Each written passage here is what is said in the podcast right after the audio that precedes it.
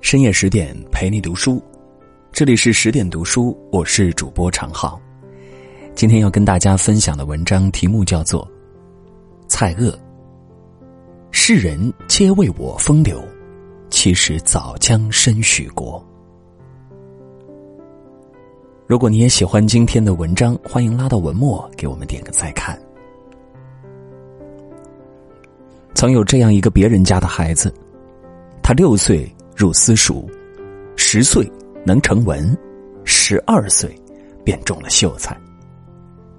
十五岁那年，他考入长沙实物学堂，师从梁启超，次年即赴日本留学。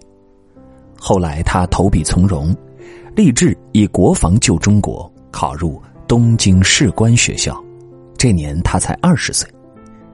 毕业后仅数年，在他二十九岁时就做到了云南都督的位置。这样的简历放在今天也是异常耀眼夺目的。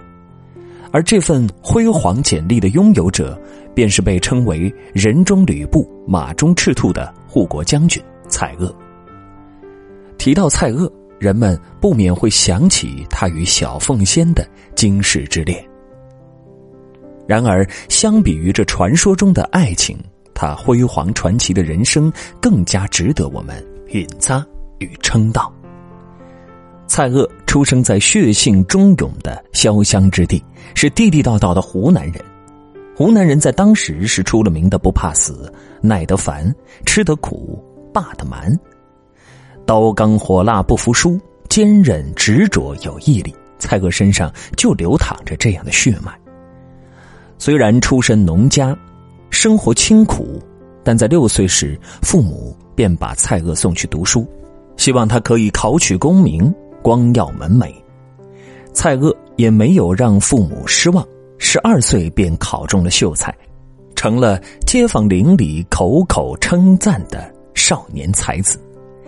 然而这一年甲午海战爆发，清廷大败，丧权辱国的耻辱像。密布的阴云一样笼罩在每一个国人头上，蔡锷自然也不例外。当时的他很迷茫，是循着父母的期望踏入官场，成为末路清廷的卫道士，还是转变思路，做新思潮的领路人？被时代的洪流裹挟着，蔡锷一路往前，却不知路在何方。也就是在这个时候，救国图治运动风起云涌。各地开始出现新式学堂，培养新式人才。湖南第一所新式学堂——长沙实物学堂，也在谭嗣同等人的倡导赞助下成立了。在洪流中漂泊的蔡锷，隐隐看到了前进的方向，他决定朝着这个方向闯一闯。蔡锷尽可能的抓住一切奔向未来的机会，他谋定而后动，认准了目标便全力出击。最后成功考入长沙实物学堂。这年，白帽青山最少年的他不过十五岁。原以为学成便可救国，哪成想自己还未真正习得救世之真理时，就突然失学了。由于戊戌变法失败，谭嗣同等人被杀，实物学堂被迫停办。无奈之下，蔡锷只好辗转武汉、广州求学，最后远赴日本留学。如果不出意外的话，他会走上一条以文化人改良维新的道路。可世事难料，之后的一件事彻底改变了他预期的人生走向。一九零零年夏天，留学日本的蔡锷匆匆回国了，原因是他曾经的老师，原长沙实物学堂的教习唐才常，领导的自立军准备起义反清。彼时，实物学堂的师生们纷纷响应，而蔡锷作为他的得意门生，自然回国助他一臂之力。哪知起义被清廷发觉，很快胎死腹中，唐才常等人被捕，最后惨遭杀害。蔡锷也是因唐才常的巧妙安排，才躲过一劫。然而，他却没有劫后余生的轻松，有的只是一腔悲愤，流血救民无备事。千秋肝胆自轮君。面对慷慨赴死的师友，他将悲天悯人的哀嚎化作翻天覆地的勇气，改名为恶，立志以刀剑之锋血溅轩辕。世界上只有人们不想去做的事儿，没有人们做不到的事儿。只要下狠心去做一件事儿，全世界都会为你让路。蔡锷怀着挽救中华危亡的决心，效仿汉时名将班超，投笔从戎，毅然考入日本陆军士官学校，从此开启了他以军国民理念的陶铸国魂之路。一九零四年，蔡锷以优异成绩从日本陆军士官学校毕业。正所谓“君子藏器于身，待时而动”，机会往往偏爱有准备的人。恰逢朝廷编练新军，蔡锷作为名校毕业的稀缺军事人才，自然成了抢手的香饽饽。他先后在江西、湖南、广西任职，担任各个军校校长。这个时候的蔡锷正值当年，既有文人的风流儒雅，又兼具军人的刚强坚毅，魅力无人能敌。后来，蔡锷接受云贵总督李京熙的邀请，到云南任职。李京熙是晚清重臣李鸿章的侄子，也是清朝最后一任云贵总督。他本是开明之人，对革命抱着宽容的态度，对蔡锷更有着知遇之恩。到云南后，蔡锷在李京熙的信任和支持下，完成了后来被国共两党作为军事教科书的《曾胡治兵语录》，有了更大的施展抱负的空间。那时，推翻清政府的革命势头早已蔓延到全国各地，蔡锷兼任教官的云南讲武堂更是成了革命党人的聚集地。革命暗潮愈加汹涌澎湃，已有不可阻挡之势。一九一一年十月十日，终于在武昌爆发了。一旦发生革命，一定给予绝对支持。蔡锷是这样说的，也是这样做的。这年十月三十日，农历九月初九，蔡锷等人发动重九起义，响应武昌起义，一举推翻了清王朝在云南的统治。蔡锷众望所归。被推举为云南都督，这年他才二十九岁。一夜间，街头巷尾的人们都在谈论，儒雅清秀的蔡将军是怎样的英姿勃发。可他们看到的是蔡锷风光无限，却不知他内心是怎样的痛苦煎熬。与民族大义推翻封建清廷是大势所趋，救国救民更是他的毕生追求。与个人情感。在云南起义，相当于是革了李京熙的命，而李京熙与自己有恩，他又怎忍心将恩人亲手送上断头台？不过两难之下，他很快就有了抉择：大义为重，私情为轻。蔡锷深知李京熙并非不可救药的保皇派，更不是双手沾满革命党人鲜血的刽子手，他希望对方公开站到自己这边来。但却被李京熙以清廷对李家世代有恩为由拒绝了。软的不行，只有来硬的了。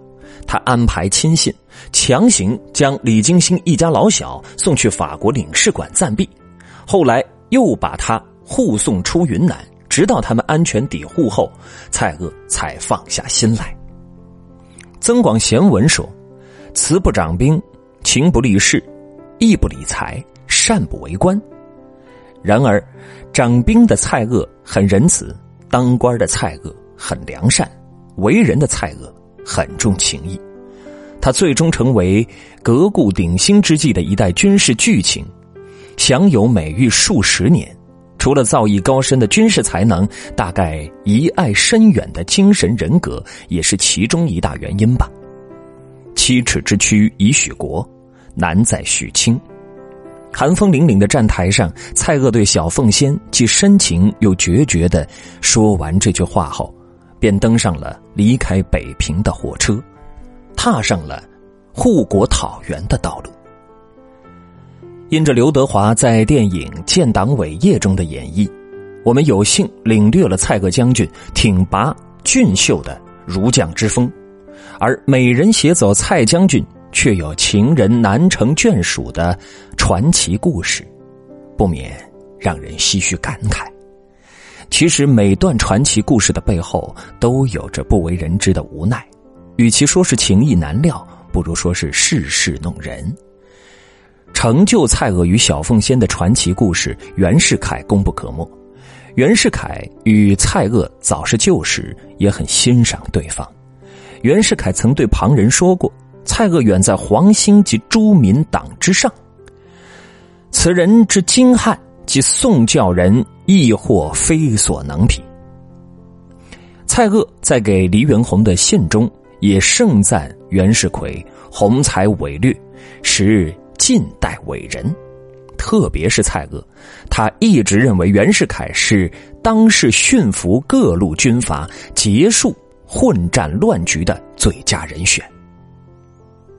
可他没想到的是，后来的袁世凯膨胀了，膨胀到想当皇帝，独掌一国之权。这时，与袁世凯背道而驰、主张内阁制的宋教仁，在准备北上阻隔时被刺身亡，一时激起千层浪。一时间，矛头纷纷对准袁世凯，武力讨袁之声四起。但蔡锷却致电各省，极力劝阻。为什么？对于宋教仁的被害，蔡锷痛切陈词，声与泪病。看着新生的共和国将被拖入无休止的战争中，他更是比谁都痛心。就如张居正所说：“天下之事，不难于立法。”而难于法之必行，不难于听言，而难于言之必效。政府已经成立，制度就必须有人遵守。如果总统有不当行为，可以弹劾，也可以交由法律制裁。如果总统以权力拒绝接受制裁，再用武力才名正言顺。如果谁都可以向总统发起攻击，那和那些反对共和的人又有什么区别？可蔡锷苦口婆心的劝阻并未见效，二次革命爆发，袁世凯获胜，他几乎扫清了称帝之路上的所有障碍，但他仍不放心，他忌惮远在云南的蔡锷。明面上，他把蔡锷调入北平任职，极力满足蔡锷一家的吃穿用度，还让儿子袁克定拜蔡锷为师，背地里却时时派人跟踪蔡锷，甚至搜查住所。被限制了自由的蔡锷，在一次与友人到八大胡同打茶围时，认识了云集般的小凤仙，不久就给他赎了身。有人说，小凤仙清丽脱俗、善解人意，遇到了知心人蔡将军，是他前世修来的福气。也有人说，蔡锷不爱江山爱美人，流连烟花之地，抛家弃世，实在是辜负了将军的盛名。还有人说，一切皆做不得数。毕竟往事如浮云，掺杂着政治博弈的风流韵事，其中有几分是真情，又有几分是做戏，谁能说得清楚？人们都还在对他和小凤仙说长道短时，殊不知蔡锷早已抱定以身许国之心，将自己的真爱、深情都赋予了国。向北望星。提建立，一生常为国家忧。蔡锷深知已无法阻止袁世凯复辟帝制，所以他只得在友人的帮助下，几经周折回到云南，率先举起讨袁大旗，为保卫尚在襁褓中的共和国振臂一呼。终是苍天不负有情人，蔡锷最终取得胜利，成了人人皆知的护国功臣，当世战神。可成功的花，人们只羡慕他现实的明艳；然而当初他的牙儿，浸透了泪泉，洒遍了血雨。人们不知道的是，蔡锷为了平衡各方利益，放弃了护国军总司令的名头，他亲任第一军司令，率三千营师入川，在数个月的时间里，与多于己方三十倍兵力的敌人周旋抗衡。他明知无望，人与其屈膝而生，勿宁断头而死，为的就是要为四万万人争人格。这一战惊天动地，艰苦卓绝，拖垮了他原本孱弱的身体。一九一六年，蔡锷病逝，终年仅三十四岁。反对武力是为了共和，高举义旗也是为了共和。作为一生的挚爱，对于这个满目疮痍的国家，他至死都心怀愧疚。在遗嘱中说道：“恶以短命，未能尽力为民国，应为薄葬。”就像一首诗歌中吟唱的那样：“死怎能从容不迫？爱又怎能无动于衷？”只因爱的深沉，我才想要把我的一切，包括短暂的生命，都献祭给你。只盼得你长久无恙。道德经有言：“知其白，守其黑，为天下事。”身处黑暗和洪流中的人们，最可怕的不是迷失方向，而是失去信念。只有坚信自己可以摆脱困境，才能真正走出困境。蔡锷在动荡的时局中，能做到与己刻苦连光。于人，远逆正可；于国，无私尽忠，不贪恋权力，功成及身退，就是因为他始终抱定为国家不为权力之初心。就如他的湖南老乡陶举隐曾说的那样：“自民国以来，五人谢冰饼，唐爱犹存者，蔡松坡一人而已。”一九一七年，蔡锷魂归故里。国民政府在长沙岳麓山为他举行了国葬，蔡锷也成为民国史上国葬第一人。出身仕汉，羽林郎，初随骠骑战于阳。熟知不向边庭苦，纵死犹闻峡谷香。斯人已逝，但留与世人评说的不应只有一段风流韵事。更应是其滚烫而热烈的为国为民之心。更多美文，请继续关注十点读书，也欢迎把我们推荐给你的朋友和家人，一起在阅读里成为更好的自己。